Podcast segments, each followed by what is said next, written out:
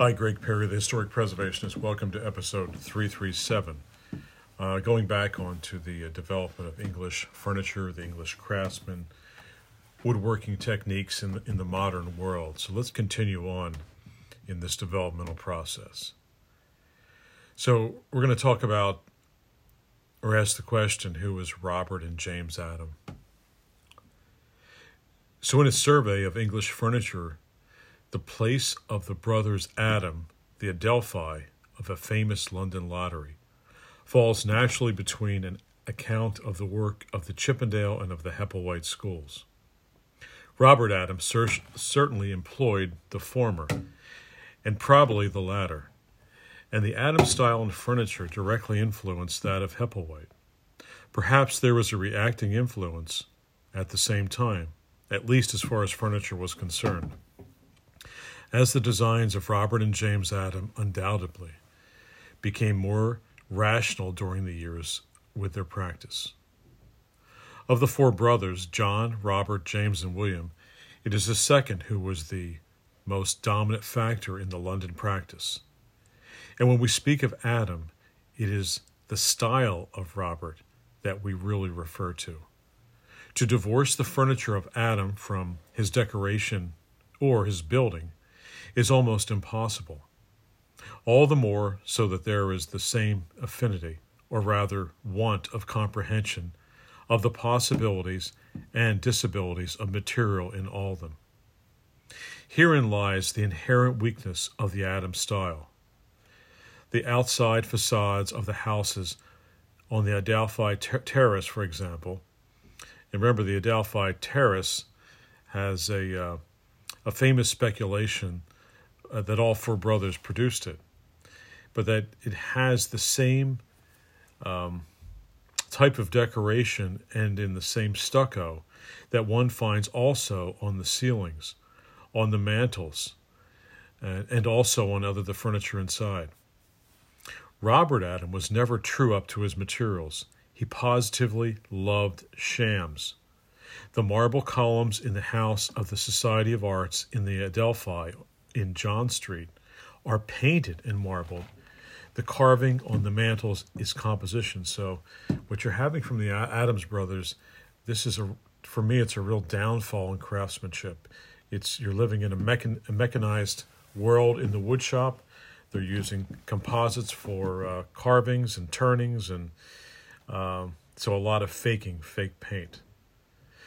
So an Adam uh, ornament is overdone, as it is much too often. The effect is like the attempt of the confectioner rather than that of an architect. The fault may have been originated at the outset from ignorance of the nature of materials or from lack of tradition, but two factors demanded that they should be perpetrated. The first being the house at Piccadilly for Earl Bathurst. So, of the life of Robert Adam, the briefest mention must suffice.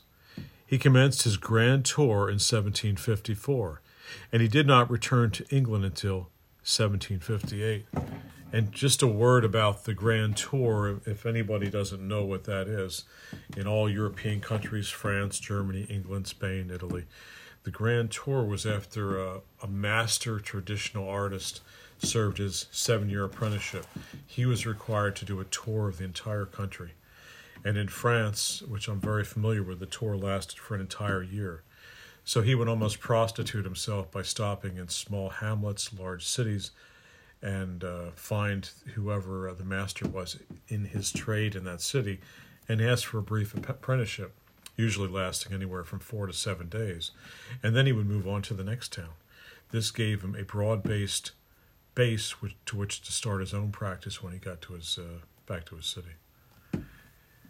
So practically the whole of the time he was very busy surveying, sketching, measuring, and studying the works of ancient architecture in Italy and elsewhere. The result, in part, of his extensive labors was the large folio volume, The Ruins of the Palace of the Emperor Domitian at the Spalatro in the Venetian Dalmatia, with engravings that it came with, which were published. The engravings were published in 1758.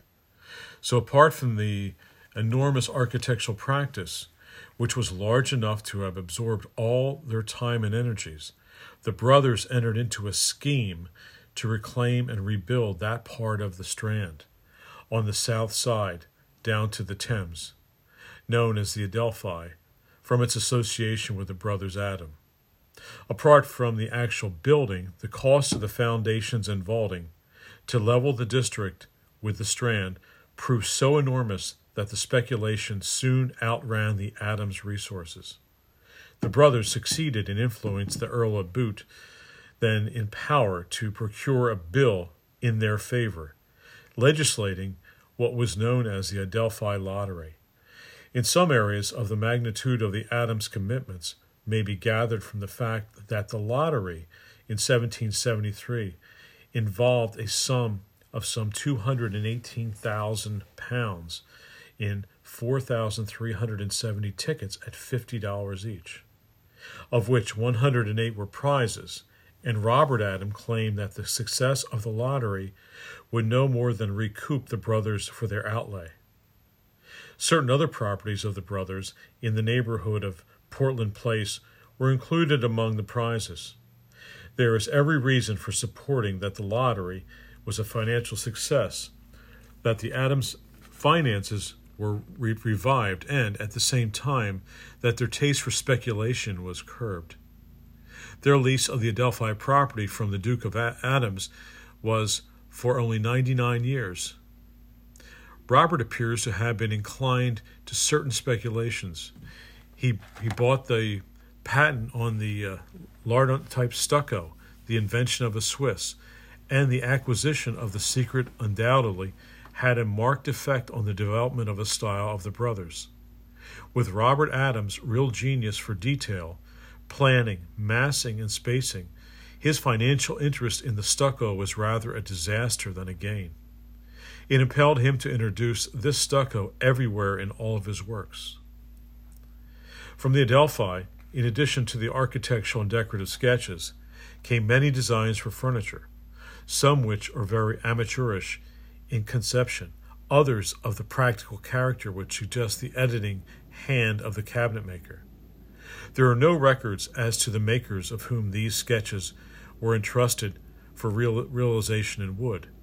We know that Chippendale worked for the brothers, but only from preserved invoices in the hands of the Adelphi clients, such as Sir Rowland Winn of Nostell Priory. Of other markets, of which there must have been many, we know little or nothing. Yet the marked effect of the Adams style on that of the school of the Hepplewhite suggests that Hepplewhite himself must have been employed by Adam. To treat to treat of Hepplewhite and his style here would be to anticipate the next podcast. But it may be said that, with the Adams style not existed yet, the Cabinet Makers and Upholsterers Guide of Hepplewhite would have been a very different production to what it what it is today. Unfortunately, of George Hepplewhite, we know very little or nothing. His design book is a posthumous production, published by his widow two years after his death. Many, if not all, of the designs must have been prepared during Hepplewhite's lifetime, as their engraving would be a long process.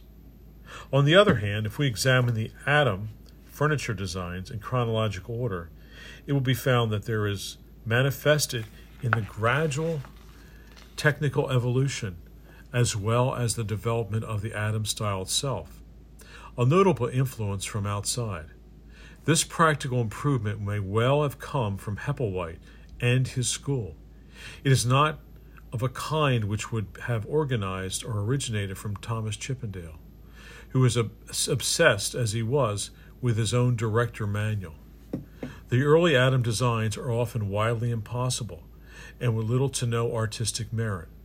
They are original in the sense that no cabinet maker would have been guilty of designing them, which is dubious praise indeed. Robert Adam had one cardinal fault. He had, as has already been remarked, very little sense of material. Thus, in his sketches, he treats stone, brick, stucco, lead for the tracery of fanlights, composition, wood, silver, fabrics, as if it were properties that were all alike. not understanding the differences and the capabilities.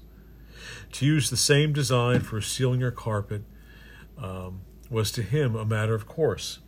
So it is only with the latter, Adam, furniture, that the sense of restraint and suitability of material becomes apparent. That these qualities are due to the rationalizing influence of the cabinet makers who worked for the Adelphi. There can be little question, nor is this effect no- noticeable only in the latter sketches. One is only to compare the designs with the work as actually executed, to see how serious were the modifications in the former as they passed through the workshop. Robert Adam possessed the unquestionable advantage that he could afford to disregard expense. In the case of his wealthy clients, take, for example, for instance, the famous sideboard suite at Harewood, made by Chippendale to Adams Designs. One can only imagine how the idea would have been cheapened or mutilated had Chippendale dealt directly with Edwin Leeks. Apart from the design itself, the workmanship is one of the finest and most costly in high quality, the ormolu mountings in particular being of the most superb. So I came to the conclusion that nearly 20 years ago, that the debt which Adam and Hepplewhite owed to each other was nearly equal, and then coined the name of Adam Hepplewhite to describe a style which belongs properly to both. So I've seen no reason to change my opinion since, although the Adam style forms only a part of that of Hepplewhite, this, however, belongs in the next episode, in which it is proposed to examine and describe the work of the Hepplewhite School. So, being before closing this episode, so I must mention uh, something must be made of the important works in architecture of Robert and James Adam, a large folio of which the first part appeared in 1773 and continued at intervals until 1778. An additional volume was published by William Adam in 1812. The original sketches are not in the uh, are in the uh, Soane House, and uh, actually started to be all separately sold, which is very unfortunately all these sketches in 1821. So they were all separated um, in the uh, the Soane House Museum. So uh, Greg Perry, the historic preservationist. Hope everyone enjoyed our talk about Robert and James Adam and. Uh, not all was on the up and up for truth, and a lot of deceptive practices, and uh, using uh, not understanding your materials, and using uh, just cheapening up furniture in general. Greg Perry, the historic preservationist, signing out.